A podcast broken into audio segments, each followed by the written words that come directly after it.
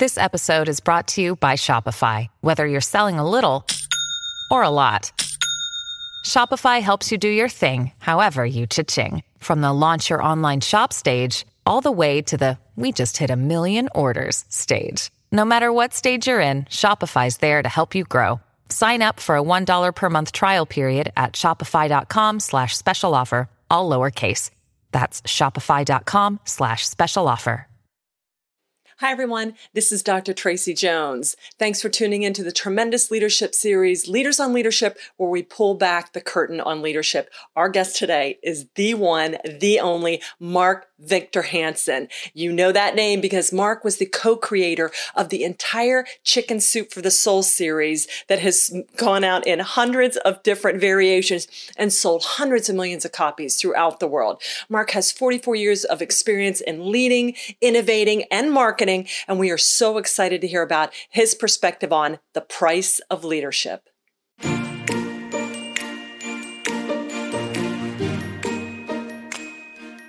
You're listening to Tremendous Leadership with Dr. Tracy Jones. Hi, everyone. This is Dr. Tracy Jones. Welcome to the Tremendous Leadership Podcast, Leaders on Leadership, where we interview world renowned leaders and pull back the curtain on leadership and talk about what it really takes to pay the price of leadership. And today I am so excited because I have the one, the only, the truly tremendous Mark Victor Hansen as my guest. And you may be thinking, Mark Victor Hansen, how do I know that name? We all know that name. Mark is the co creator of the Chicken Soup for the Soul book series that has been in around for more than 44 years of helping people or organizations reshape their personal vision of what is possible. And Mark, you can tell us how many Chicken Soup for the Soul series there are and how many millions upon millions of books they've sold. But thank you so much for being here. Mark also has his latest book out with his wife, Crystal Dwyer Hansen, and it is called Ask the Dreams from the Dreams from Your Dreams to Your Destiny. And we're excited to talk about that today too. Mark, thank you so much for being here. My pleasure. As I told you earlier, Tracy, your dad and I were very close friends. He was exceedingly helpful. As you know, he was one of the great inspirations in my life. I mean, you know, he sold uh, the number I remember, and if I got a wrong number, you correct it. I've sold a half billion books, but dad sold a hundred million, predominantly other people's books from a platform. Like he and I would do the Amway meetings, and, and it was so cute you know, your mama Gloria would be sitting in the front row, and he said, "Shh, don't tell anyone." But I'm not charging what I need to be charging for the leadership series, the teenage series, and whatever the other sales series. Uh, those are the three that I remember, and and would charge. I think it was like crazy cheap. Forgive me. There's five parts to marketing, which we can go through, but price is one. And he made it so irresistible that I, I, would remember the first time I was with him on a program with Amway, uh, whatever number I give you is wrong, 10, 12,000 people. So it's big numbers for me. And I was only selling a little stuff. But dad would bring in three truckloads of stuff. Did you help serve on those? I did. Well, all of us did. You were a little so kid when I, I was. Yeah, I was the tail end. I was the fifth out of six. But oh yeah, we would make those th- these bundles, and he put them in these power pack boxes. Yeah, go crazy. Yeah. By the way, one day, uh, uh, you know, uh, your dad had me raise money at, at Christmas Park for. Um, we did Hershey, and we raised money for all the kids that weren't going to mm-hmm. have Christmas, and that was very touching. But one day, I don't know why. I, you know, I talked in at Hershey a bunch of times, and I'd always come and see Dad and I went to your home a couple times and had meals, but and church and all kinds of things and prayer. But it, and one time, just as a cute aside, everybody will love this. When I first meet your dad, I'm a 26 year old desperate to do this, and I drive all the way over from Long Island where I was living, and he walks into a restaurant. I'm going to say there's 100, 400 people. It's packed. Lunchtime. He says, "Everybody, everybody, quiet, quiet, quiet. Dr. Hansen is going to deliver prayer now." And I went, "What?" I just, your dad was tremendous, but he was also so outrageous that that he would surprise the, the bejesus out of people, yeah. especially me, with yeah. Uh, some of his antics. But that's why he was you know, I, I, teach in, in all my books and 309 bestsellers and, and all the companies. I'm a serial entrepreneur. You got to be you got to be unique if you're going to make it. You've got to be transformational, which mm. your dad obviously was. And number three is you. It's got to be inevitable. Well, it was inevitable. The people found because he was reading through the books and and he his adoration and sincerity and authenticity and love for books. You know, and he just kiss them and and and the people go, "Oh, I got to have that book series. I'm not a reader." And he said, "If I become a reader, you know, you're going to be the person you are five years from now, except the books you read, the people you meet." Mm-hmm. And and uh, you know, Dad, you know, it was a line I quoted him a gazillion times when I was out selling millions of dollars of stuff on a platform he he just loved that. And he would hit that price point. It was unbelievable. And this is back before amazon and all that stuff when when people would just be like uh, but what that was that was our vacations. We'd travel with him and we'd work the book table and it was just it was a phenomenal experience. And i still have people mark that call me that were at those and now are asking me to send make bundles up for their grandkids. So you know it obviously had an impact on people and it lives on. Well I, am even one of the guys that bought when he would have given it to me free.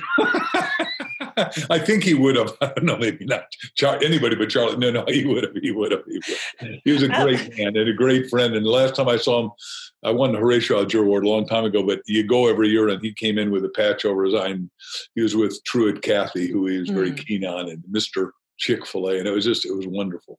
Oh, gosh. Well, thank you for sharing that. And thank you for sharing with our tremendous listeners the long legacy that we have. And I'm just so thankful that you have stayed a part of my life. And the minute we reached out to you about this podcast, you're like right on the calendar. So you, you're the real deal. There are people that believe that I don't know all the people I know, like you and your dad. And they go, You didn't really know Charlie and you didn't know this. Yeah. And I said, I was on program. I get oh, goosebumps. Oh, yeah. We, they're only, whatever number I give you again is wrong and it's made up, but maybe there are a hundred of us, and I think there are probably only twenty or thirty of us that did a lot of work, and mm. I'm one of those. Yes, and you Dad are. Was, and Charlie was, and Cavett was, and you know, I you know, Maxwell wasn't around yet and stuff like that. John oh, Maxwell. Oh, absolutely. Absolutely. Well, you are the real deal. And now you are helping me, the next generation of leaders, and everybody listen to this podcast to pull them up. So I can't wait to talk to, with you about the price of leadership. Um, You know, my dad was all about conquering the world, but he was also very real and pragmatic that, listen, you're going to love it, but I'm not going to baby you. And I'm going to get, he, tough love was his favorite kind of love because he's like, I can't coddle you because the world is going to kick you in the teeth. And I don't want you to like lose it it. So he has this Price of Leadership book. And so knowing that you met him at 26 to where you are now and the journey that you've been on, I just can't wait to hear about the grit and the stripes and the scars that you have on your journey to being a leader, Mark. So the first one he talked about, the first price of leadership, he says is loneliness. And we've all heard that, well, it's lonely at the top. It's a, a big reason why a lot of people don't want to step into leadership because uh, they don't want to stop being one of the boys or one of the girls. But can you talk to me about your journey as a leader and even now, how you process loneliness, what it means for you, and what you would recommend to other leaders out there that may be in a season of loneliness?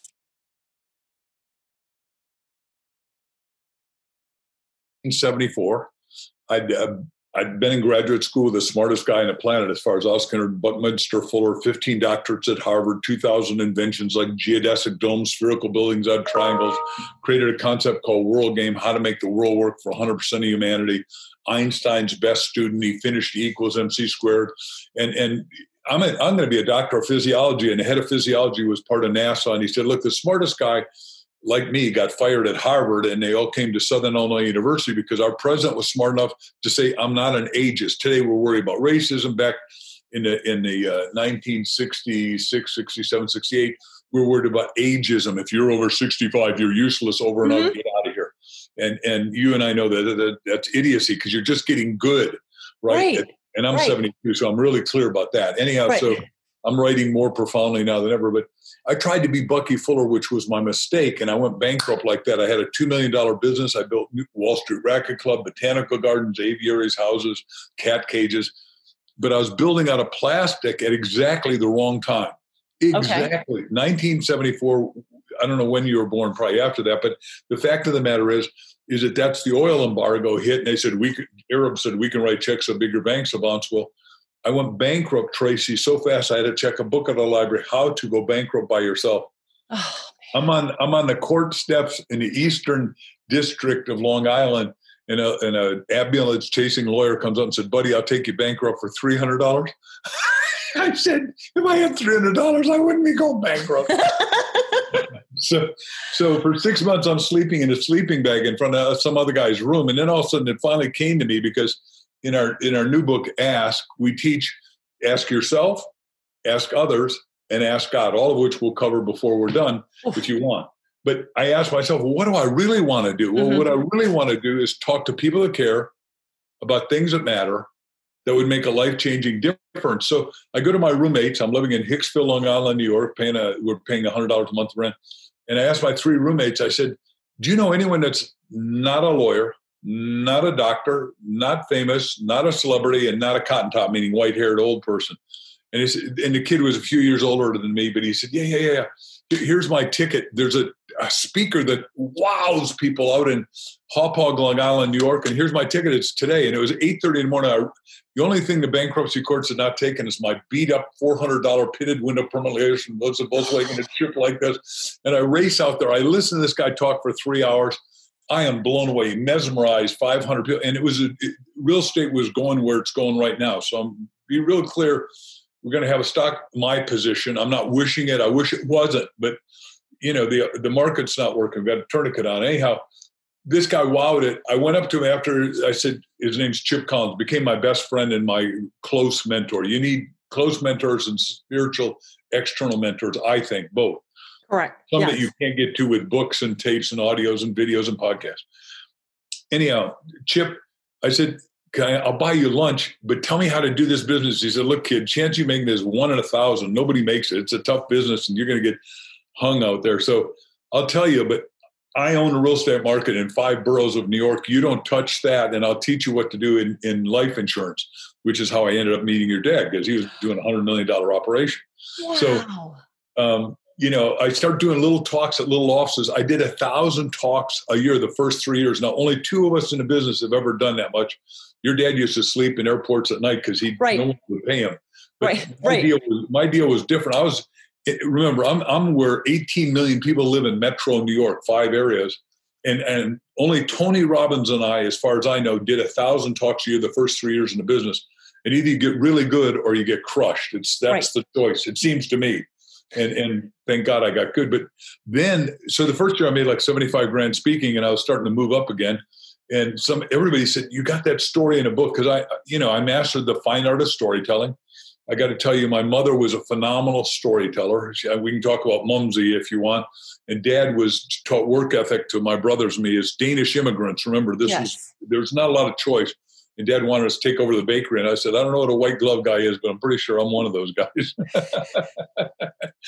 Anyhow, um, I said, okay, I'll do a book. So I did a, a self published book. And I used to go to my audience and I said, this is not a national bestseller, not a New York Times bestseller. This is my bestseller. And the first little audience I talked to with uh, in life insurance in New Jersey, it's so clear because when you make a lot of money, they're paying ten dollars each, right? And I signed everyone, Tracy, you're the most wonderful person in the world, whatever I wrote, right? Because it was, ha ha ha ha, I've arrived, just like your dad did about "You Are Tremendous" is the way he signed one of my books, one of his books to me a long time ago. I, I think that's what he signed. Anyhow, um, I sold twenty thousand copies, Tracy. In the worst market ever at ten dollars each, that's two hundred thousand dollars. I tripled my income and so I started doing the talk how to triple your income, double your time off in the worst market. Now, take that fast forward to today because you asked two questions in one. If you don't mind my bifurcating your question, Mhm. we're in the same time again. Mhm. And what I teach, what I believe, what I know to be the truth is you- every one of us, every one of us has got to take adversity, turn it into advantage. Take Mhm. adversity, turn it into opportunity, which is why the other book, if you go to my website, markvictorhansen.com, how to be up in down times, you know, we're teaching how to turn it around. Because as we're doing this podcast, and I don't know when anybody's going to be watching it, airlines have, sold, have fired two thirds of their people. Right. They're firing I their management. They're firing their flight attendants. They're firing the, the um, pilots. You know, if you're a pilot and you're 55 years old, you've always said, "Well, I'm going to fly for the rest of my life," and, and they're only allowed to fly to 65. I was on the Mhm. board of the biggest airline, so I'm really clear what this looks like. Uh, Evergreen Airlines, I was on the board of for 15 years. Um, all the UPS planes are ours. We paint the planes brown. The people wear brown, all that. But no, it's called white label if you know business, right? Mhm. Do you know that term, white label? Yes. Anyhow, um, I mean, you should know books are white labels essentially so- that your dad did so well. By taking dead people's books and bringing them back to life, and they're great books. hey, it's seminal thinkers. It's the wisdom of the ages. Yeah, hey, I'm, I'm, glad to learn from you and talk to you elsewise about how to do that again and help. Okay, so so uh, right now we're in the same place. Each and every one of us has got to pivot. And you say, well, the internet fair. It doesn't matter fair. The story we got to read from a spiritual point of view, from my point of view on leadership, is Joseph's many color code. He had a vision that he would control the world. Mm-hmm. And he went through the tortures of the damned. And if you don't know the story, go back and read the last chapter of Genesis. But the bottom line is a critical line here. What you meant for my harm, his brothers were tragic to him. They, they said he was dead. They put him in a pit. They sold him into slavery. He was in jail for 13 years. He got besmirched by Potiphar's wife, you know, saying because he was obviously an elegant, good looking, handsome man. And she mm-hmm. said, she tried to seduce him. And he said, No, Dice, I am a man of principle anyhow, the bottom line is what you meant for my harm, God meant for my good. Ladies and gentlemen, right now is the most opportunity ever because it's not you alone that are locked down. There's 8 billion of us that are locked down. That's 8 billion. Everybody on the planet is locked down by respectively their own government, but it, it's a mistake because we got some ways to solve this. Right. Which we can right. talk to if you want. Yeah, absolutely. Wow.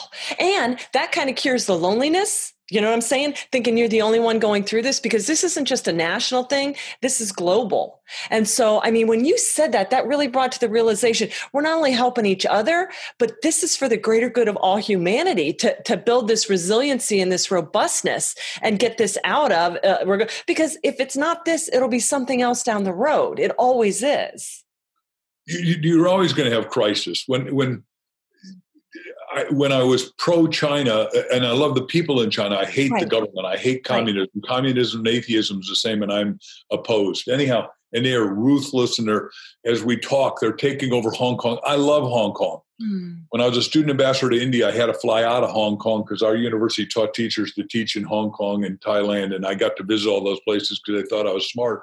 Uh, I fooled them, but it was great. It was great fun, and I thought, oh man, I want to live in Hong Kong. But it, it is they're merciless. They took over Tibet. And while I'm a, a, very loving, espousing Christian, I love the Dalai Lama. He is a man of phenomenal kindness, and he killed a million two hundred thousand of his people. And if we allow this to go, it is a mistake of leadership at every level. I, I don't know what the president's going to do, but I know my position is going to stay my position. We need to keep Hong Kong free, Taiwan free. My wife and I got hired. To, I got I, I wrote a book called One Minute Millionaire, which is the number one book right now in in um, Vietnam for the last two years, and they paid me seventy five grand to come in and do a day seminar on that because I was trying to teach uh, proactive capitalism. I'm personally a flaming capitalist. I believe of all the systems, like like our friend uh, Winston Churchill said, that you had three basic systems: capitalism, socialism, and communism. But as Candace uh, Owen says, she's got a new book out called Blackout, and she says socialism is tested, tried, and terrible. Right.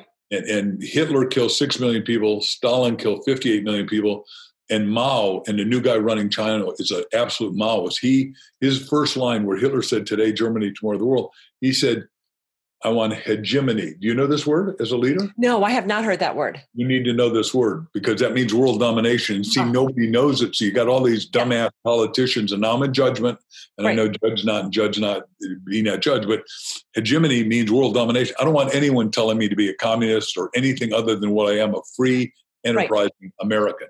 Right.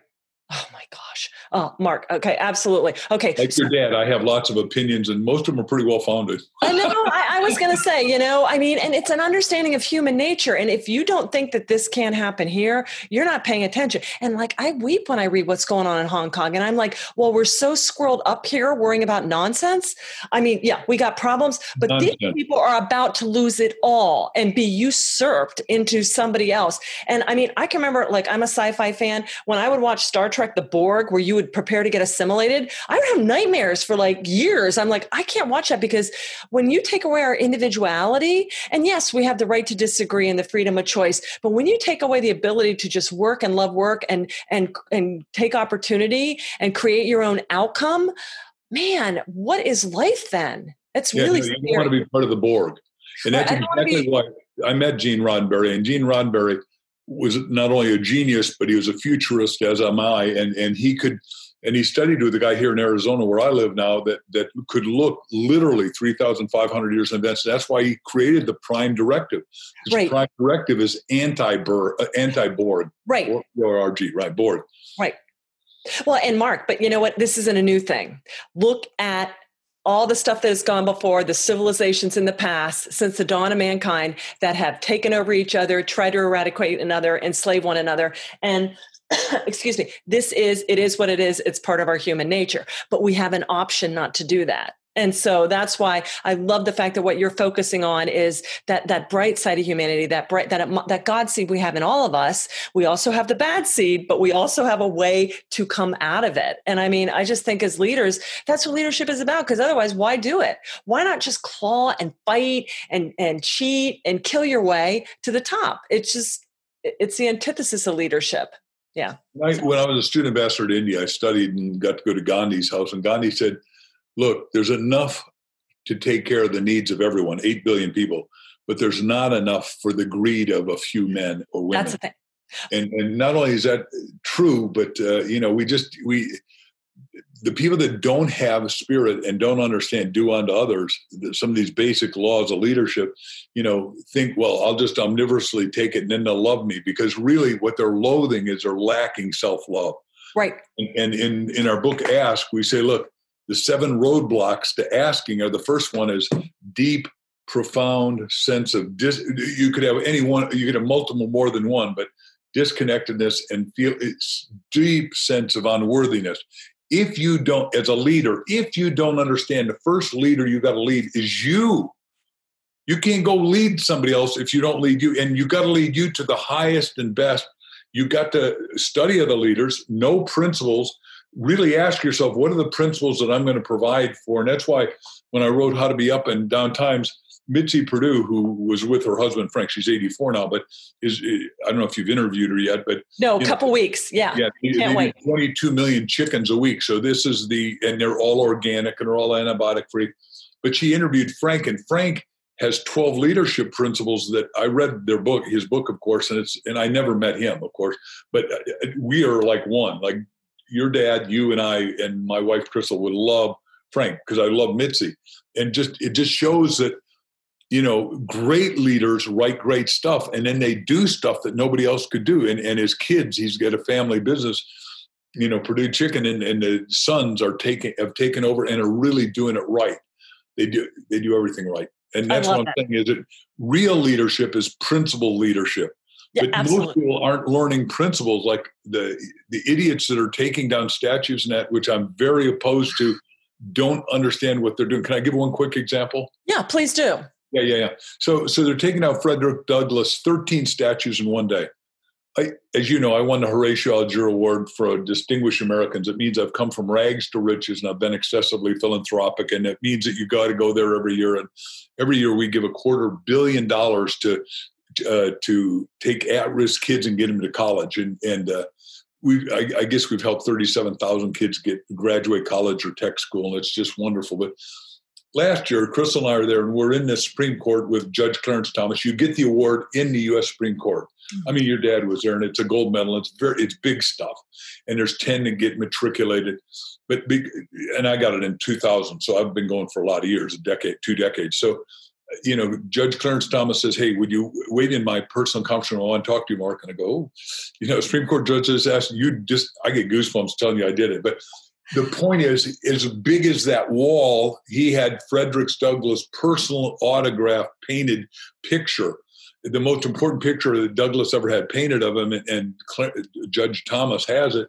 And I thought, wow, these guys are taking it down. And that guy was a black abolitionist. And when I watch on TV and they interview the people that are taking down the statues, they said, "What do you think about abolition?" And they said, "What's abolition?" Uh, you're right. So, oh, right. yeah, yeah, yeah, yeah, yeah. You guys are absolute ignorant idiots. Ignorance. Yeah. Well, and it's it's it's uh, become an ideology and it's moral relativism, which means the standards, the Judeo-Christian, the love covers all, the respect for authority out the window. And that's what happens when you see when you see this. It doesn't matter. And and and that complete utter lack of respect for anybody that has gone before you and and not even contextualize their leadership throughout time. I mean, you read the old, I read Proverbs every day. I read Psalms, and and I hear about um, you know what used to go on in the Old Testament. But that doesn't mean you vilify people. They're, they're different. You know what I'm saying? The world changes, and when we lose sight of that, um, what have we become, or what are we becoming? Well, they, they want us to become nothing. They want us to be nothing of anything that we ever were. So. Um, yeah. Which is so, the opposite of what I teach. I'm teaching, look, ask is about how do you figure out how to go the bridge, bridge, bridge from your dreams to your destiny. Because what we're saying is everybody has a phenomenal destiny. Right. And folks just say, no, no, no, no, I'm an accountant or I'm a I just I just clean beds here at the hotel. Well, let me, let me do a bed cleaning story just real quick if I could. So uh-huh. uh, Tina Turner, you may know this story. It's a great story and I love telling it, but Tina Turner gets beat up by her husband. That's called abuse and gives her 37 cents and get out of here and says you'll never make anything. And because she bought into lack of self-worth she ends up being a, a maid in ramona california at a radisson hotel. Well all of a sudden one day somebody hears about that named mick jagger who I, I never would have predicted this but mick jagger says where is she? And finds out where she is goes personally and says you're not a maid. You're one of the great singers of all times. And he built her self-esteem up again. She comes out and does well makes so much money. She goes back to the hotel, buys the hotel, and the general manager had been good to her because he liked her music, but he couldn't really do anything for her. She walks up to him and said, Here, I've just bought the keys to this hotel, and now it's your hotel because you were always nice to me when I had 37 cents in my pocket. You let me eat that day and go to work day one. There's a lot of people out there that are hanging on by their fingernails. I'm saying, I'm sorry that you're there. I've been there twice, so I don't like it didn't like it. Nobody likes it. But the point is, it's not up to the government. It's not up to somebody else. It's not up to your wife, your brother, your system, or, or you know, looking for a handout temporarily. You can get fed at a, a food shelter or Goodwill or Salvation Army. But long term, you need to raise up from the inside out. That's what leadership's about. And when you do it, you're going to help a lot of people. I mean, I've had over a billion readers. There's no question about that because the pass along value of my book's so high books, plural. Um, and it just it's exciting, but I'm not done because the Bible says you on Genesis three six, you know, you live as long as you want, but at minimum 120 years, right? The old Mosaic thing. Right. I'm going to give you 127 options for renewal because if you have high quality of life, you want to have high quantity of life, and you want to have high quantity, especially if you're contributing because in the Old Testament, the first thing is God created, the, you know, but it's 27 times, 28 times God created you and I in the image and likeness. Therefore, it means we're here for two reasons one, to create, and number two, to contribute. Mm-hmm. Now, if you're a leader, you're supposed to re- keep recreating yourself, and make yourself new, bigger, better. And everyone says, well, come on, Mark, why don't you retire? What do you retire? I, am having a light time of my life. I'm having fun on these podcasts. My wife and I love our five kids and our six grandkids, you know, come over and swim in a pool and play and travel with us. It just, when we could travel.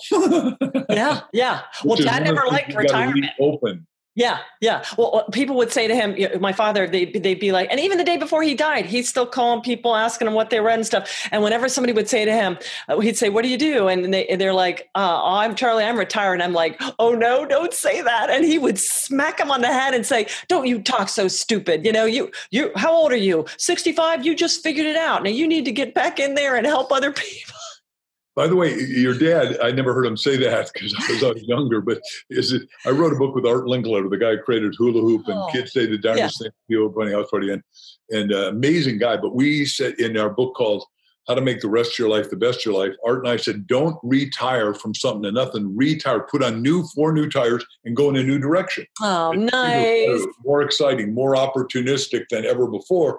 And, yeah. you know, I think I wrote the line actually, but Art liked it and said, I'm not going to quote you because we wrote it together. I said, You don't have to quote me. Let's just sell the book. And it helped a lot of people because no one should retire to nothing because my cliche is if you retire from something to nothing, you expire. Yeah, absolutely. Mentally expire. And if you mentally expire, your body goes down, your health goes down. I mean, I, am dealing with a lot of people that are in their 80s, and like Mitzi is 84, and I shouldn't be saying that, I expect, but you know, she sounds 20 because she's alive, she's vibrant, she's excited, she's enthused, she's and she's so brilliant that it would be a, a crime not for me to help get her on your podcast and other podcasts and, and vice versa. And I mean, she has helped us so much. I, I, you know, she's become a best friend, and I've only met her by telephone, and we wrote a whole book together.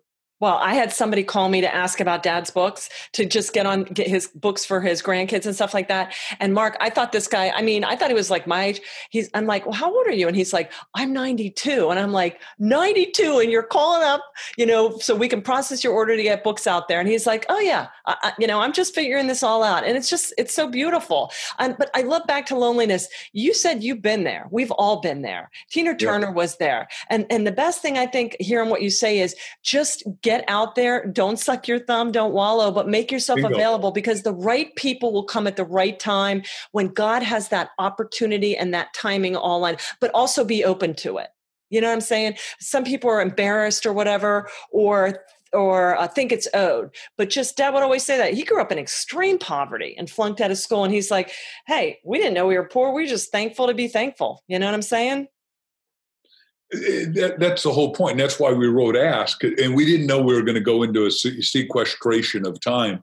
But the fact is, is that once you get there, you got to ask your way out. And, and there's yes. no better thing to do than that. read our book right now and then go to our, go to, once you get a book and you can only get it at Amazon because all the bookstores are closed. And unfortunately, because it's this stupidness, and I'm, I'm in judgment. I know judge not all that, but Barnes and Noble's bankrupting. Quite honestly, they can't buy books because they've had paid their overhead. Because remember, we're only going to be shut down two weeks, and now it's right. four months. Right. And, and so the bookstores are probably not going to come back. Which, if you look at the evilness and that of what's happening now, what did Hitler do? He burnt books. What did Mussolini do? Burnt books. What did Stalin do? Burnt books. What did Mao do? He not only killed everybody that was smart, he killed the doctors, the lawyers, the Rinpoches, that's a Buddhist uh, priest, the ministers, the rabbis. 78 million people, right? But the first thing you do is you get rid of literacy because people who read think, people who think question, people who question and ask questions say, hey, hey, hey, no, no, no, we're not going to do this. And then, you know, they, they and they remonstrate. And I'm trying to get everyone to, I'm shaking them and say, wake up, read my book, right. not well, this is it. it for you because it'll transform you. Yeah, yeah, and, and, eh, yeah, um, we can get started on another topic. We'll keep going on this though to finish these up. Okay, so the next thing he talked about was weariness, and I know um, you get to a point where the more you love and are infused in your passion, you obviously take care of your health, which is so important for leaders because if you're going to run the race, you got to stay in physical shape too. But how do you cope with weariness as a leader? How do you recharge? Okay, so I love your questions. I can bifurcate almost every one of them. First of all I exercise seven days a week, and and you know I, when when our gym is open, I spin three days a week because I have a giant body that likes to aggregate fat for some reason. I don't know why it does, but it does. So it just it, it I can look at food and it gains calories. A funny way to say it. I like that, Mark. Uh, well, my my wife is a nutritionist, so she makes sure that we do really healthy food. Thank God, and and I don't eat junk. And um, so that's number one is you got to exercise and you and by the way because i'm 72 i can talk you've got to do resistance training mm-hmm. all of us have been taught you could walk or run and get well it, it isn't true your body needs resistance mm-hmm. it, it, needs you got to do some weights or bands or pilates or yoga one of right. the i don't care what you do because when art and i wrote that book we said look to live would be 100 and he lived to be 98 and the only reason he died is because his wife died and he wanted to be with her just like my teacher bucky fuller I was with him three days before he died, and it was 89. And his, he promised his wife, which were romantic, I will die before you. She calls him up and said, Bucky, Dr. Fuller, Bucky Fuller, I think, Bucky, I'm going to die. He immediately left Washington with my good friend Tom Crum, flew back and held her hand and died two minutes before she did. I thought, is that romantic? Talk about weariness. Because Bucky, Bucky, back to weariness, Bucky only slept two hours a day because he said, I really can help make the world work. And and right. he convinced guys like me, because I'm one of the seven that traveled with him, you know, that, that we can make the world work for 100% of humanity and a way to do it for the first time. Now, Christ said it in John 10 10, I've come that you might have, have life and have more abundantly. But he didn't have the tool technology. He could see it, but didn't have it. Today, we got tool technology that we can literally do stuff that mm-hmm. couldn't be done. And we could literally, for the first time as real leaders, take care of 100% of humanity Right. And, that, and I'm excited to be part of that kind of technology. Okay, and it, Mark, I, I, at the very start of the interview, I know you had. I heard you mention uh, uh, Bucky uh, Buckminster Fuller, and I wanted to go back to that because m- we had a storm here. My internet went out a little bit, but I, I don't know if you knew this, but he is one of my top five heroes. I read some books of his, Buckminster Fuller, and I was just like, for our listeners out there, I would encourage you to find out about this man. And I can't believe you you actually work with him. Did you say or, or created with him? No, I, I spent seven years traveling with Bucky in grad school. So, because you know, what, what, happened is I was going to be a doctor of physiology, and Alfred Richardson and Bucky were Dr. Fuller were both part of NASA down in Houston, getting us into space. Okay. And, um, uh, Alfred Richardson was the smartest guy I'd ever heard. He could make you want to learn physiology. He was entertaining. He looked like crap. He'd been irradiated, so he looked gray in that. But he was funny. He was light. He'd let the. He was always. He's always said students first, administration second. Uh, how was it? Students first, faculty second, administration never. And I thought, what a cool guy. And and you know, and he really was that way. And and one day I go into his office and his his experimental laboratory, and I was working with him, and he said, Bucky Fuller, the smartest man on the planet, is talking, and you're going with me. I said, No, Al, you're Dr. Richardson, you're the smartest guy. I said, No, no, you come in here, this guy. So we go and there's 5,000 kids in the arena. I was at a school with 64,000 people, Southern Illinois University. And Bucky starts with 10 words I've never heard. Remember, I got a 4.9. I think I'm smart. And he says, We're going to talk about cosmogony, cosmology, epistemology, synergetic, energetic math. And I thought, Oh, I, you know the term sophomoric, Tracy? Yeah. Yeah. I was sophomoric. I thought I knew something. And by the way, I got a daughter right now that that is completely sophomoric, and she'll call me and say, "Well, Dad, did you ever read Plato's Republic?" And I go, "Yeah." And then she she wants to know if I really know about the cave and everything. And she goes, "Damn, you're not a, my ex-wife. It, yeah. it besmirches me a lot." So she said, "You're not as dumb as Mom says you are." yeah, right. Okay. Well, the, the yeah. Plato's the Cave. People need to watch that too or read that. That's incredible. Yeah. So, so back to Bucky. You, uh, if you're going to read something, if you can get a copy of I seem to be a verb, that's the easy way in. The next easiest way in would be utopia or oblivion because that's where we're at. If you're a, a te- I, I've got all 40 of his books pretty much memorized, but oh. if you're in education and you want leadership, he said education automation, and that's really where we're going. But the, the, there's a part to education that Bucky totally missed, and and what it's called is entrainment. Entrainment is when you're with a great and inspiring teacher, like I had great and inspiring teachers by choice, right? I audited all the classes. And then I did the same thing for my kids when my oldest, my youngest, now oldest daughter, but, uh, you know, Elizabeth went to school. I sat in six elementary school classes and I mentally, I was firing all the teachers. I got to the sixth one, Mrs. Fellows, who became great friends she she actually flunked my little daughter and kept her in twice. She said she's not emotionally mature, Mark, and I think we better keep her back. And she won't know it now, but if you flunk her later, uh, she won't do it. And I went, wow. But but she sang to the kids. She had to whisper in each other's ear, and she did it in English. She Spanish. She played the piano. She had them roll up like an O to make sure they understood the whole alphabet and a Q like that with the tongue out. And it just, I, I said, this is I want to take kindergarten again.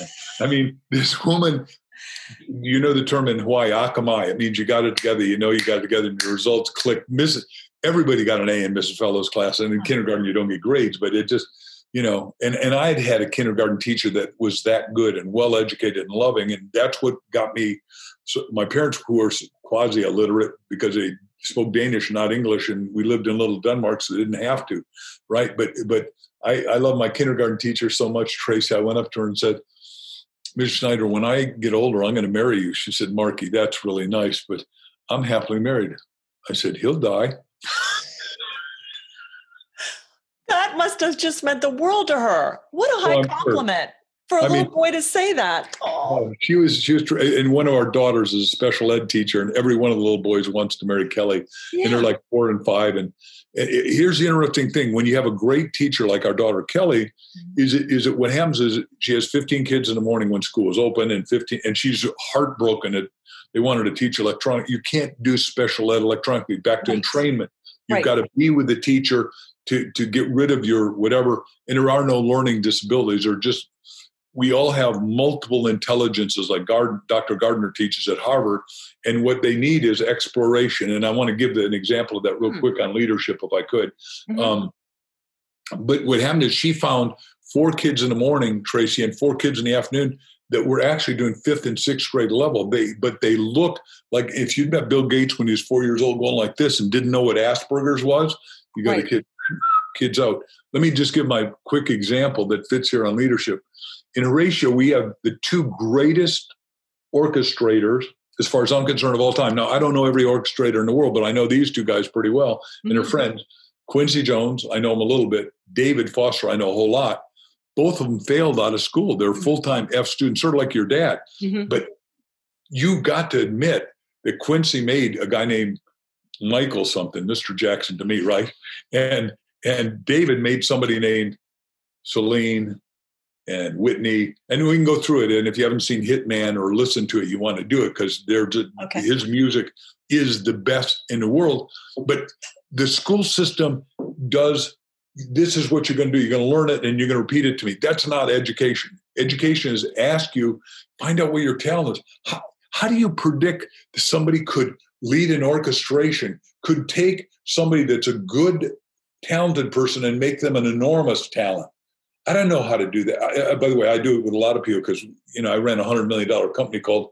When we did the One Minute Millionaire, we had four thousand people a weekend coming four days every weekend, forty weeks a year, and we took. I created more millionaires than anyone because I said, look, there's one right, perfect, easy, and acceptable way for everyone to become a millionaire, and there's a million ways to become a millionaire.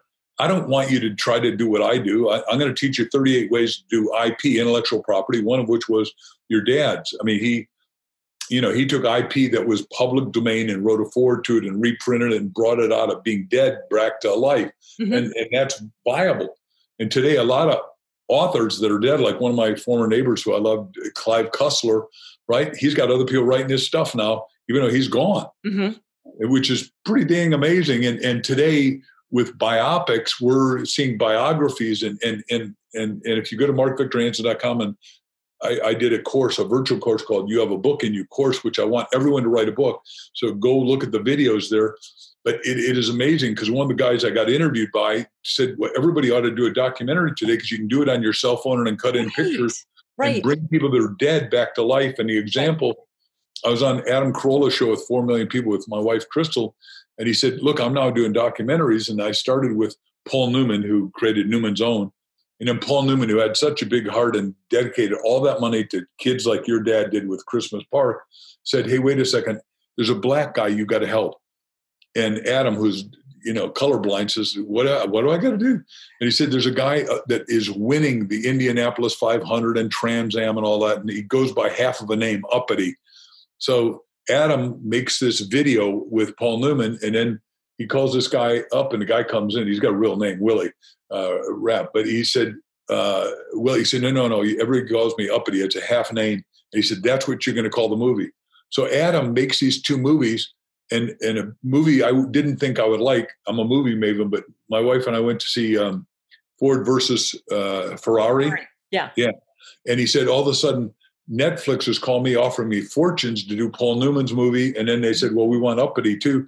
And he said, everybody ought to be considering that too. If you can write, you ought to be doing documentaries. And awesome. gosh knows, you could bring a lot of these dead people back to life. Right, right. Absolutely. And, you know, yeah. we're thinking that we want to be in that part of the business too, just because people will watch more than they'll read, which is tragic because reading opens your mind and imagination. But if I you know. write, you become wise, you become refined, you become defined.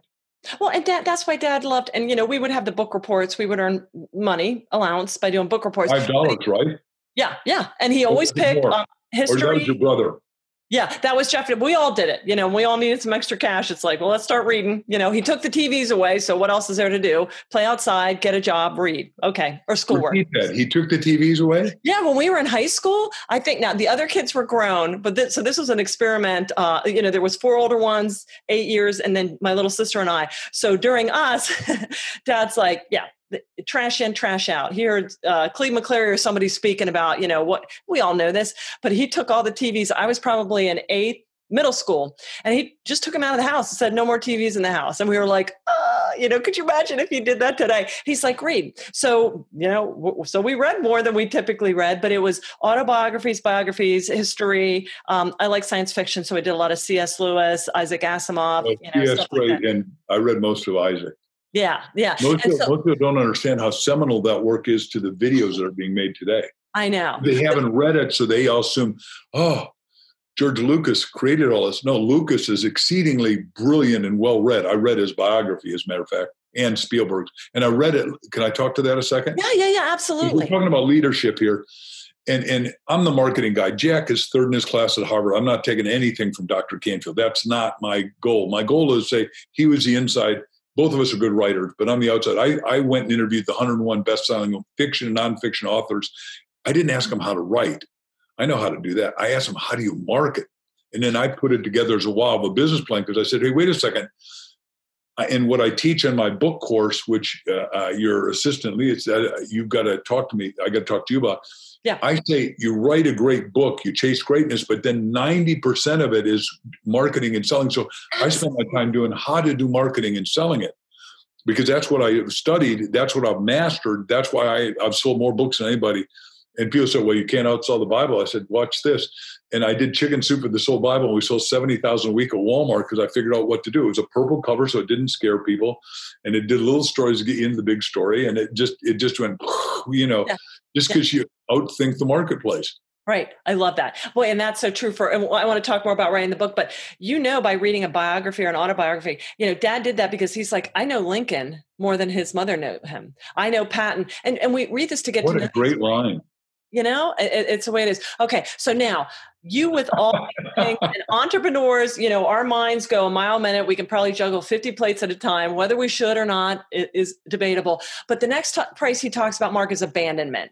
How do you stay hyper focused? I mean, because the bigger you get, you know, the old new levels, new devils, how do you stay on point not not get pulled off to mission drift. And how do you how do you stay focused on what you need to do? Because you you that is how you have become so successful. You cannot do it without that without that focus. So what what does abandonment mean to you? Again you ask all these questions that are deep and and uh, multi-level uh, I'll do abandonment last, but the, I wrote a book called The Power of Focus, and I said what you got to do is you got to do it like a best of eight tennis tournament where these two play and then that one goes, these two play oh. and that goes, oh. and then you put it out and you figure out what is the driver driver that if you get the driver, you get everything else. For example, I am the goal we have, and we have uh, we just had it done is we haven't sold a million of this yet, but I want to sell a million before Christmas. So we put a new sign on here, over a million sold, because the mind is visually oriented. So my wife and I are looking at it, and you put it on the mirror in your office and in your home. And my wife, you know, and in the old days, Jack and I had it in our offices and home for us being number one, and we did Scott Peck. We whited out his name and put ours on the New York Times bestseller list, put it on our office mirrors. Because you look at the mirror when you're doing makeup or shaving, and it brands into the brain and etches in the fabric of the mind. So you're there before you get there because in Neville's great book, Resurrection, he says you've got to live in the assumption of the wish mm-hmm. fulfilled. You got to be there before you get there. That's visualizing is realizing. I did a whole set of tapes on that that anyone could listen to, and I, am really good at it. And I've visualized and imagined that I could be where I am, and I'm no. I still want to do a billion books, which is you know. So the only one that the only time I could feel abandoned is if I abandon myself. That's one level. A different level, though, is that two of our daughters are, are adopted. So I did, I championed the book, uh, Chicken Soup the Adoptive Soul. And the first line I wrote was, I want every kid to be a loved kid. Mm. And then taking it way forward to today, my wife and I are co chairman of childhelp.org. We've helped in 60 years, they've been around way before I showed up, but 60 years, the two little ladies that started were the Bob Hope shows, and they were little starlets in a TV show. You won't necessarily remember Ozzie and Harriet. They dated the two boys, Ricky Nelson and, and David. Oh, yeah. And, and, they were superstars, but they're in with Bob Hope in, in Japan, and all the uh, servicemen that left little.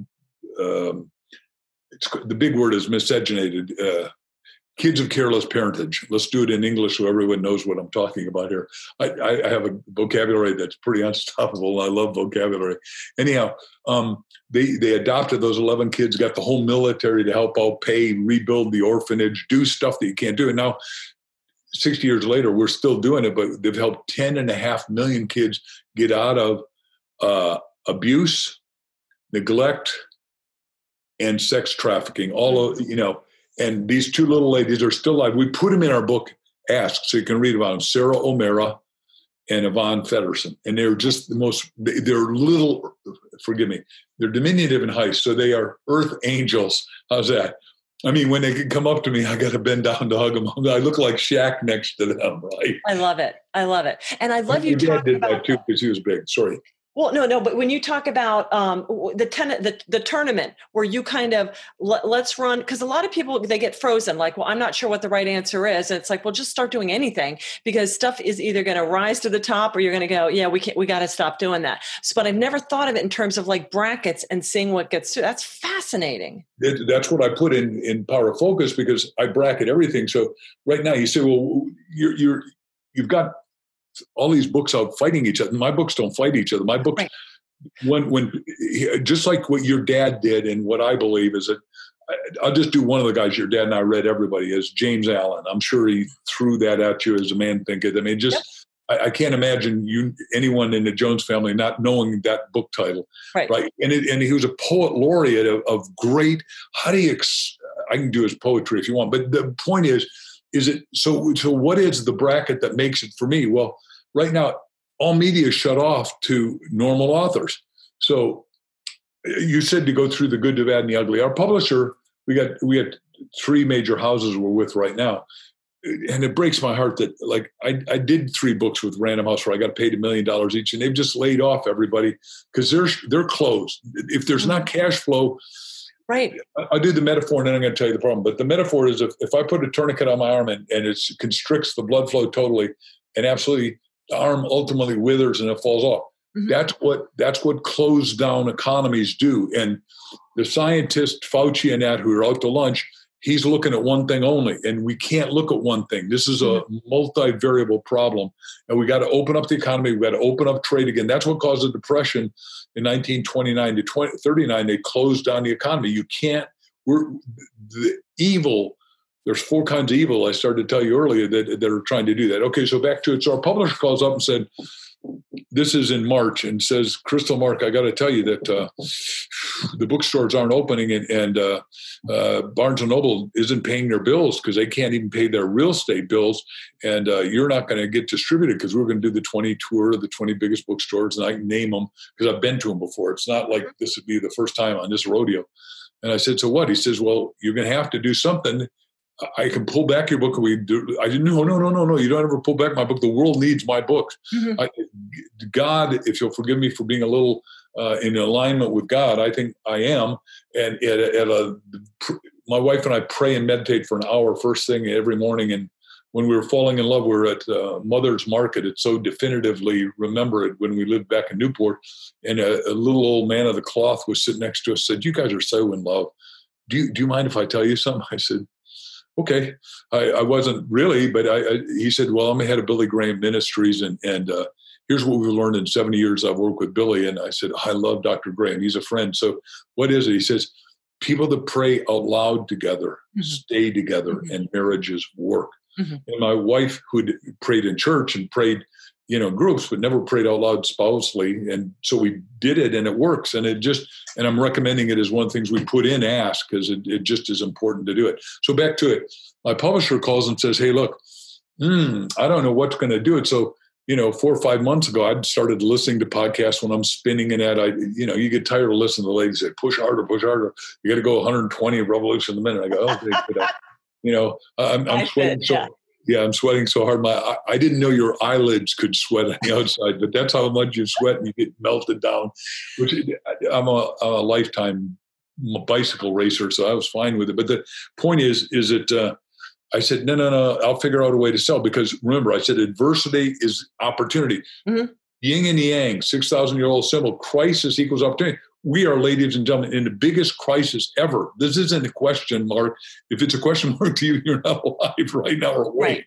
right. And so, guess what? That's the biggest opportunity ever. And so I said, well, if it is, I'm going to figure out how to do it. And now I say that podcasts like you're doing are the new television radio. Podcasts are 1950s when TV, ABC, NBC, and CBS started. We're there now. And you say, well, come on, give me a break. Why is that true? Well, Joe Rogan just got a hundred million I saw that. dollars to go to Spotify. I saw but he's that. not alone. This is going to happen a lot.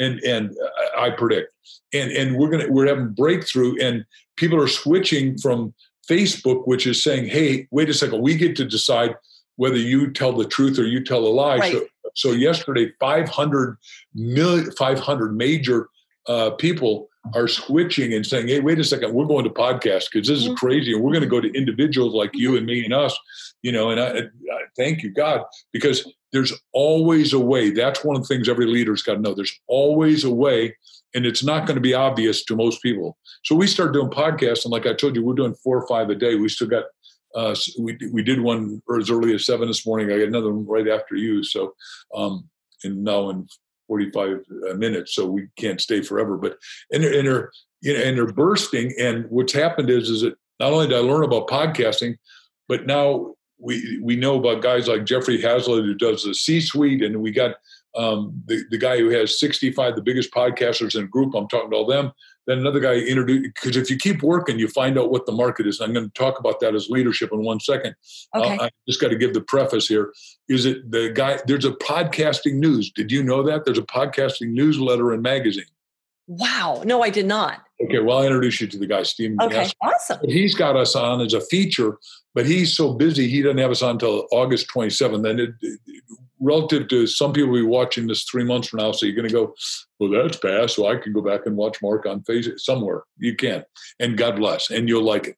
The point I'm making is that what what Bucky Fuller taught me a gazillion things. One of which was he was a- a systems theorist. He said every system has an inside and outside, and this finishes the story I started and didn't finish. I opened the loop, and I'm glad you're letting me wax on here. But inside and outside, I started outside the podcasting system. In this four months, I'm becoming a master of podcasting, and that's why people are starting to call Crystal Mark the ma- uh, the king and queen of podcasting. Because as far as I know, and our publisher can't believe it because our book sales are going like that. Yes. Everybody else is sinking, and I'm saying, hey, look, you guys and ladies, all of us need to do this. If you got really good ideas and you really understand what Christ said, the greatest amongst you is servant of all, not servant of one, not servant of two, not servant of yourself, servant of all. It doesn't you don't get to quit, right? That's that retirement thing. Back to when that weekend, I promised you I'd talk about Luke, Lucas. When I read his book and I read Spielberg's book in one weekend, they'd made 800 million on ET, but they made a billion and a half on licensing. And so I go into Jack's office. He lived in back then. He was in Culver City. Now he's in Santa Barbara. I went to Jack's office and I said, Jack, we are going to license books. Nobody has ever done it, and I'm going to lead it. Mhm. He said, What the hell do you know about licensing? I said, Jack, this much, zero.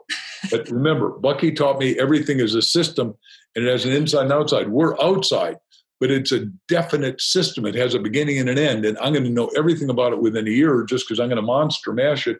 And we did a, I've sold $2 billion worth of books so far, made more, but I've done a billion dollars worth of licensing when everyone said you couldn't license stuff in books.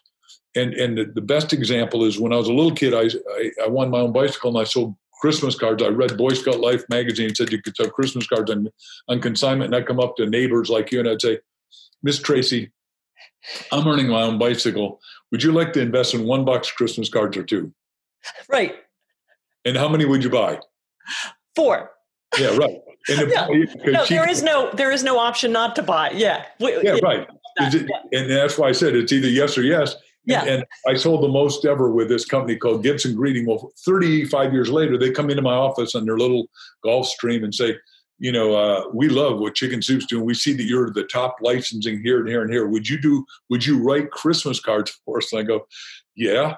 And remember, they came to Mark, not Jack. So not only did we do it, we sold 897,000 Christmas cards, and we were competing with Hallmark. Which, if you told me I could do that, uh, you know, 35 years later, I would have said, "Come on, Tracy, what are you thinking? Why Okay. would I be able to do that?" But and Jack never believed it, and, and he may not cop to the fact that I discovered this opportunity and did it because you know he got half everything because we're 50-50 partners. Uh-huh. But uh, I, I promise you, that's the way it came down. I love it. I love it. And oh, I want to talk on we'll we'll talk more about the books thing at the end. Okay, so last, vision.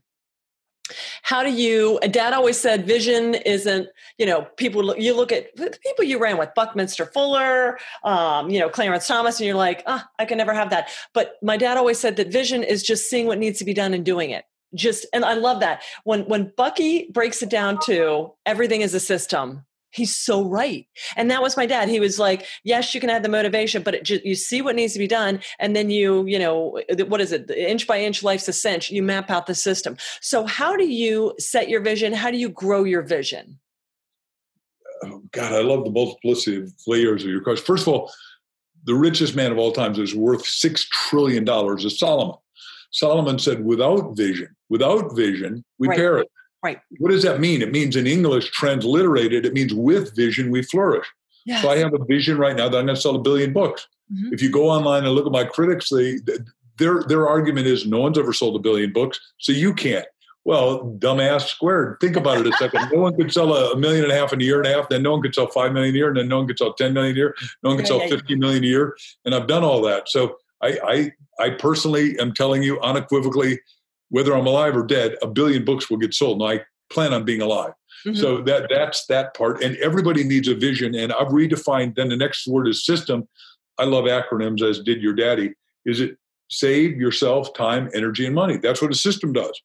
You figure out what the system is, and the system in broadcasting for me is that when we're done with the show, I'm going to say, Tracy, I want you to recommend me the three other people that I do, I do podcasts with, Right. and write a nice uh, letter of favorable intent. And I got, you know, like today, we'll get six or eight or 10 or 12 letters to other people, and then we'll sort through it. We'll put it through the values system that we got to we're trying to get to the most people or the people that, that I respect, like I love, respect, admire, and trust you and your dad and your family, right? Um, the other part to that, you had one. What was the last? The last part I'm missing. There's a last part to the question. Oh yeah, yeah. The story. The story. Yeah. Story. In in Chicken Soup, you know, uh, what was your dad's exact quote about vision? um, that vision is just seeing what needs to be done and doing it because a lot of people will see it but they don't put any execution plans into it See, that's real wisdom. yeah And yeah wisdom, Einstein, who I'm studied him like because Bucky was his best student as far as I'm concerned, is it? And some people would argue that, but that's not the day's discussion. I get to say whatever I want. So Bucky would say, "Look, genius is making the esoteric and the impossible and the confounding simple, so everybody can understand it." So the best story we have on this point in in this is Jim Stovall, who your dad introduced me to. I don't know if you know that. You're- I'm No, I did not I'm know selling- that. I'm selling 15 million books a year, and your dad calls me and says, "Mark, uh, I need you to write a forward to a book." I said, "Oh man, if I miss one aperture and a swinging revolving door going in, I, I my day is gone. Mhm. I have hardly time, Charlie, to take a breath." He said, "No, no, no. You got to read this book called uh, um, The Ultimate Gift." Mhm. I said, Charlie, if it was anyone else other than you, and then you want me to write a forward and an endorsement for the back, I said, I'd, I'd be hard pressed. Just, I, I look, my publisher's got us doing 12 books a year, which is way the heck too many. Yeah. And I'm trying to talk him out of it. And he said, no, no, no, you're going to do me one more favor. And I, I okay, Charlie, I'll do you one more favor. I, I, I, I love you, and you've been very good to me. Endorsed my books, did all kinds of stuff. Even sold my books sometimes from platform. I thought, wow, that's cool. And, and you know, he'd make fun of me in front of those giant audiences with the chicken soup and hold it up. And that was, and it was all, all in good spirit because your dad loved to, you know, kick people in the front audience. Uh, Oh, yeah. Today you can't get away with the stuff you do. Anyhow, I read the book and I am enamored. And now I want to tell you this guy's story that you may not know. At 19 years old, he is fast, he is strong, he is has endurance, and his whole goal in life is one only: I'm going to be an NFL player. Do you know that? no He gets recruited as an NFL player. They do the medical. The doctor comes back and says, "Look, kid, uh, this is the worst news I've ever had to give any human. Oh, yeah. Six months from now, you're going to be absolutely, totally, completely blind. You'll never see again." Well, now Jimmy, as he was called then by his parents, is self-incarcerated in nine by twelve room. Mm. And by the way, if you haven't had him on, you got to interview him about leadership. oh absolutely He's yes got pure wisdom. I can give you his phone number if you don't have it, but I think he would. You, no i have i absolutely we stay in touch yeah because he is a he's a genius giant, Mm. and he's locked in his room, and he's got three things: he's got a television, a telephone, and a radio. And he's complaining, and his parents said, "Look, get out of the blind meeting, Jimmy. This is stupid." And he goes down there, and it's an echo chamber of negativity, sort of like why I said earlier in the show, nobody gets to watch over 15 minutes of media a day. You got to shut it off and Right. watch positive podcasts, read books like I write, self help action books that are, help you to be self determining as a leader. because mm-hmm. that's the critical kind of leadership self-determination to action as far as i'm concerned mm-hmm. that's mm-hmm. what i believe teach and, and, practice anyhow and so many people have done so well literally around the world millions of people have done it so i read this book and oh so first of all finish his story so he's sitting at the blind meeting sits next to if you don't know the story kathy who is a blind stenographer for a law firm and he said, You know, I used to love to watch movies and I'd love to see somebody throw a right hook, but now that I'm blind, I can't see it anymore. Somebody ought to do something about that. Now, this goes with your dad's line. This is the whole leverage of my book. Everybody can do something about some problem they got and cash it. They can find the gold mine inside it, the acres of diamonds, to use Russell Conwell's sure. term, the neighbor there that founded Temple University. Well, he says that, and Kathy says, "Whoa, this is the answer. Whoa, we're somebody. Why can't we do it? We're I'm somebody. Why can't I do something?" Right. And, and he looks at her, and all of a sudden he got it. They created, in case you don't know it, I think you'd know it. Narrative television. They have 14 oh, yeah. million people a month at ten dollars each. This is one of the biggest streaming services in the world. And then, you know, I wrote his the endorsement and the forward to his book because I was just blown away. And I said, this book is so wonderful, so critical that it must become a movie. Now, Jim says, if I live to be 100 years, it won't be a day. You're not in my prayers, and thank you because I made 100 million with that movie. Mm-hmm. So the last line in his story in our book, Ask, The Bridge from Your Dreams to Destiny, says, I now write books that I can't read. Mm-hmm. I now make movies that I can't see. Right. So everybody that's saying, "Well, you don't understand how awful it is, no poor me, and I'm such a victim," you the goal here is take victimhood and turn it into victorhood. I've never said that before. I hope it's an okay word. I um, love it. Yes. Yeah. Coming from you. Yeah. Well, Mark, Mark Victorhood. Word of the day, Victorhood. Uh, and by the way, when I ran for student political office, it was a mark of victory with Hansen. I love it. That is very cool. Awesome. Well, okay. So now we've gone through the four prices. Anything else, uh, Mark, that you want to share with leaders out there about that you would just like to, some of the, the, the top leadership points that you would like to hit back on? Most importantly, I think everyone needs to write your own book. Mm-hmm. And I need you to go to markvictorhansen.com, my website, and watch the videos and decide whether you can write it now. And then there's levels that you write it. And we've got a new book coming out called Speed Write Your Autobiography. But here's the point when you write, you become wiser. Uh-huh. You become more defined. You become more refined. You start to understand and you read more, which is what your dad and I want everyone to read more because all readers aren't leaders, as John Kennedy said, but all leaders are readers. Right. And we need vital, vibrant, aware leadership. We don't just need intelligence anymore. That's not good enough. We've got to have wisdom, and it's mm-hmm. got to be eclectic wisdom, like Winston Churchill and, and like some of the greats of our time who are great speakers, but they're also phenomenal leaders and superb writers. And Bucky, when he was in, the, in 1917 in World War One, helped write some of Churchill's stuff and said we had to go over everything 15 times before he'd accept it.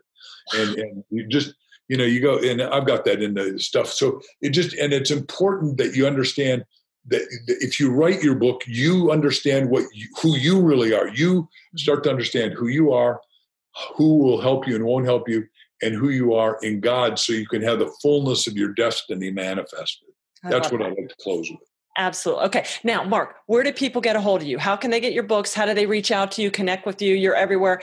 Well, how do they he's get everywhere? He's everywhere. uh, they go to markvictorhansen.com. Okay. And, and if they want to write me personally, they just go to reception at markvictorhansen.com. Okay. And uh, you get the books on, if you, you know, uh, on Amazon because they are the big purveyor of books and um, you know tell them you want it in a hurry because they have suddenly made books non-essential because they're giving food and products and other stuff. And you and i think i think books especially ask if you'll forgive me for bragging yes and i'm going to put i'm going to share this here so people can see this oh, okay? Yeah.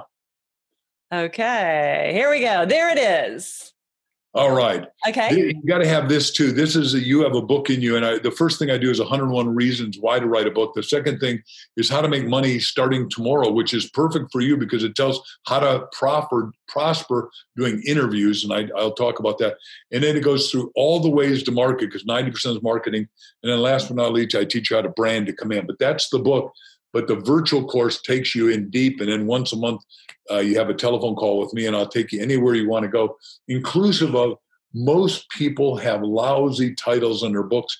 And the third chapter is how to write a killer title. Like this is a killer title. Uh-huh. Ask is a killer title. Up is a killer title. Chicken soup is what your mother or grandmother gave you when you're. Didn't Gloria give you chicken soup if you got oh, sick? Yeah. Oh, she made it. Yep, yep, yep. Yeah, I mean, your mom was just the best. I mean, she was always superb to me. Your dad, eh, no, I'm kidding. I'm kidding. Your dad was great. Your dad was great. Awesome. Well, he knew he could beat up on you, so that's why he loved you. Yeah, no, no. He knew that we would have great. Di- we would drive around in a car to different meetings together, and we would have extensive dialogues on anybody that he happened to be reading at the time. And if he was driving, he'd say, "You read this chapter, and then I want you to tell me what it means." And it was, and everybody ought to do that with their kids or their mentees. I'll tell you what, and and you know what, I remember that just all the time. And what a way to grow and just encourage. Don't just sit there on a drive and let people just sit there and play on their devices. Talk, read, discuss, apply, repeat, lather. You know what I'm saying? I mean, I just sitting there, and I, I when I go to a meal, if there, what I look forward to when we have a gathering is the conversation around the meal. And you know, it's like we we got to get it's back into mental meal yeah, it is. It's so rich. And, and then, I, you know, the meal was good, but I'll eat anything. I was in the military, so I'll eat, you know, uh, tin cans like a billy goat, you know, but I, I, want the really deep, the dialogue, the, the, the food that just really sticks with you. It that saves the soul. Yeah, exactly, exactly. And, and my wife and I read out loud to each other all the time, and I, it, it, I think, forgive me for saying it, you and I are on the same page, but I think the world's on the wrong page because well, we'll just check channels until we find something interesting to bore ourselves with. And and unfortunately, like your dad took the TVs out of the house, it, it lowers your IQ, I think, and and we need to have a lot of cues go. We need to have our CQ, our curiosity quotient goes up when you read. Our IQ, our imagination quotient, I've never said that before, goes up. And, and, your WQ, your wisdom quotient, I like these things. You're allowing right? me to explore some thinking I hadn't done. I like it. Here's another one uh, coming out, my new book, which is called Spark, your SQ, your spiritual quotient you know i hear about the iq and the eq but you've got to get that sq in there because otherwise that's what ignites you you know, and, and, by the way, soul is why we did chicken soup for the yes, soul. chicken thought, soup for the soul. The world spiritual. was in hurt. We, I mean, America was in, in pain. We found out the world's in pain. Same thing with spark because what uh, the way I define soul is is soul is that inner spark that lights you up and enlightens you so you can light and share to others. And that's what you're doing, Tracy. And and it's more now than ever because I, by the way, whatever number I give you percentage wise, who the hell knows with fake news? But 50% of the people aren't using their soul. They don't even think they have a soul. And I go, everything has a soul. The world is, a, they call it Mother Earth because Mother Earth is a soul and, and we got to take care of her. I, I one of my 100 year goals is we got to plant 24 billion trees, three plants. One if you were born, one if you die like in Israel. And if you ever fell in love, you should plant a tree. And if you're a serial lover, then you should do the forest. and and we uh, Jack and I planted a quarter million trees. If you go into Yellowstone Park, the sign says uh, Hansen and Canfield and Chicken Soup for the Soul planted a quarter million trees. So I, I, believe. Look, I've used up so many books. I believe I had an obligation to plant the tree, and it, I had to drag Jack and our publisher into doing it. Uh, they said, "Oh, we don't care." I said, "You got to care because if you want to keep breathing, right? How do you live long and prosper? Remember, oh, George sure. said, right. keep breathing. right. Well, we got to keep paying it back. And I mean, God made the earth and we're supposed to be take care of it. We're supposed to be like animals, good stewards of it. Oh, Mark. Okay. I don't know what to say, Mark. I just, I can't thank you enough for the time, the wisdom, your realness. I mean, and, and just you've, you've touched so many things on so many different levels. And I just, I can't wait to listen to this and get this out to our listeners. And I just thank you. We'll put it to all our listeners too. I will, absolutely. And so I want to thank our tremendous listeners. Thank you so much for tuning in to the Tremendous Leadership Podcast. Remember to hit the subscribe button, follow us wherever you listen to your podcast, and do us the solid of a five star rating. We would be tremendously thankful for that. Thank you, everybody. Uh, never stop paying the price of leadership and have a tremendous rest of the day. Thank you for listening to Tremendous Leadership with Dr. Tracy Jones. Find out more about Dr. Jones at www.tremendousleadership.com. If you've been ignited by something you heard in this episode, let us know by leaving a review for Tremendous Leadership wherever you listen to podcasts, or by sending us a message through www.tremendousleadership.com.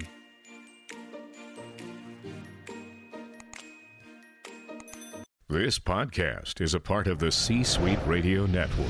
For more top business podcasts, visit c-suiteradio.com.